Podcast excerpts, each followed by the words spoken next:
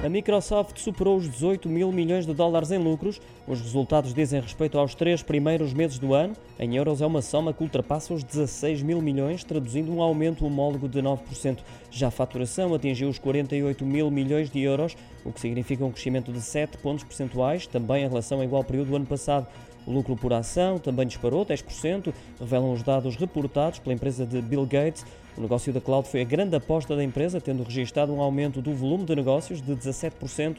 Também a inclusão do ChatGPT fez com que a receita do Bing, o motor de busca da Microsoft, aumentasse 10 pontos percentuais. De salientar que a empresa fez um grande investimento no início do ano no desenvolvimento da inteligência artificial.